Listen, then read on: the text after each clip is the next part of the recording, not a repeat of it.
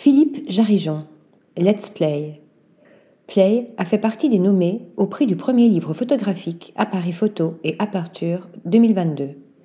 L'occasion de revenir sur le travail de ce faiseur d'images à travers cette dynamique et première monographie, reflet de ses 15 ans de travail photographique. Pour cerner la vision toute particulière du style de Philippe Jarijon, Play en est le parangon. Vu comme la parodie d'un grand studio hollywoodien, le premier livre grand format du photographe français de 40 ans, passé par l'école cantonale d'art de Lausanne, nous invite dans l'univers de la télévision et du cinéma des années 1990. Ici, sarcasme et fantasme sont rois. Entre portraits, nature morte, paysages, architecture et mode, son imagerie bigarrée montre son attention aux détails, son goût pour les diptyques et sa sensibilité particulière à l'objet. Philippe Jarijon s'amuse avec le terme polysémique du titre, offrant différents niveaux de lecture qui viennent ainsi englober 15 années d'expérience. Dans cette bibliothèque mentale et visuelle, où tout semble déviant, il convoque Beetlejuice, l'héroïne de Vertigo, la menthe religieuse de Microcosmos ou encore chez Horowitz de Clouelles.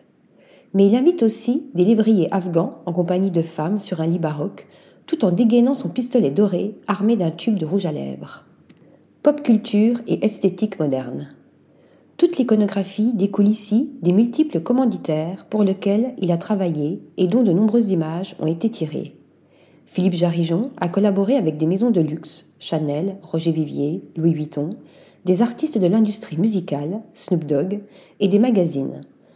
Cet adepte du pas de côté a toujours été fasciné par le dispositif de la vitrine, comme il le formule dans l'interview imprimée dans un fascicule inclus dans le livre. Ici, il sublime, fait pulser et même exalte la diversité de son travail et crée son propre jeu avec un enchaînement d'images propre à un zapping télévisuel. Sa carrière est un amoncellement de créations éclectiques et hautes en couleurs, où le glam cohabite avec le produit de consommation, l'exceptionnel avec le trivial, le beau avec le laid, le trop sérieux avec le trop drôle.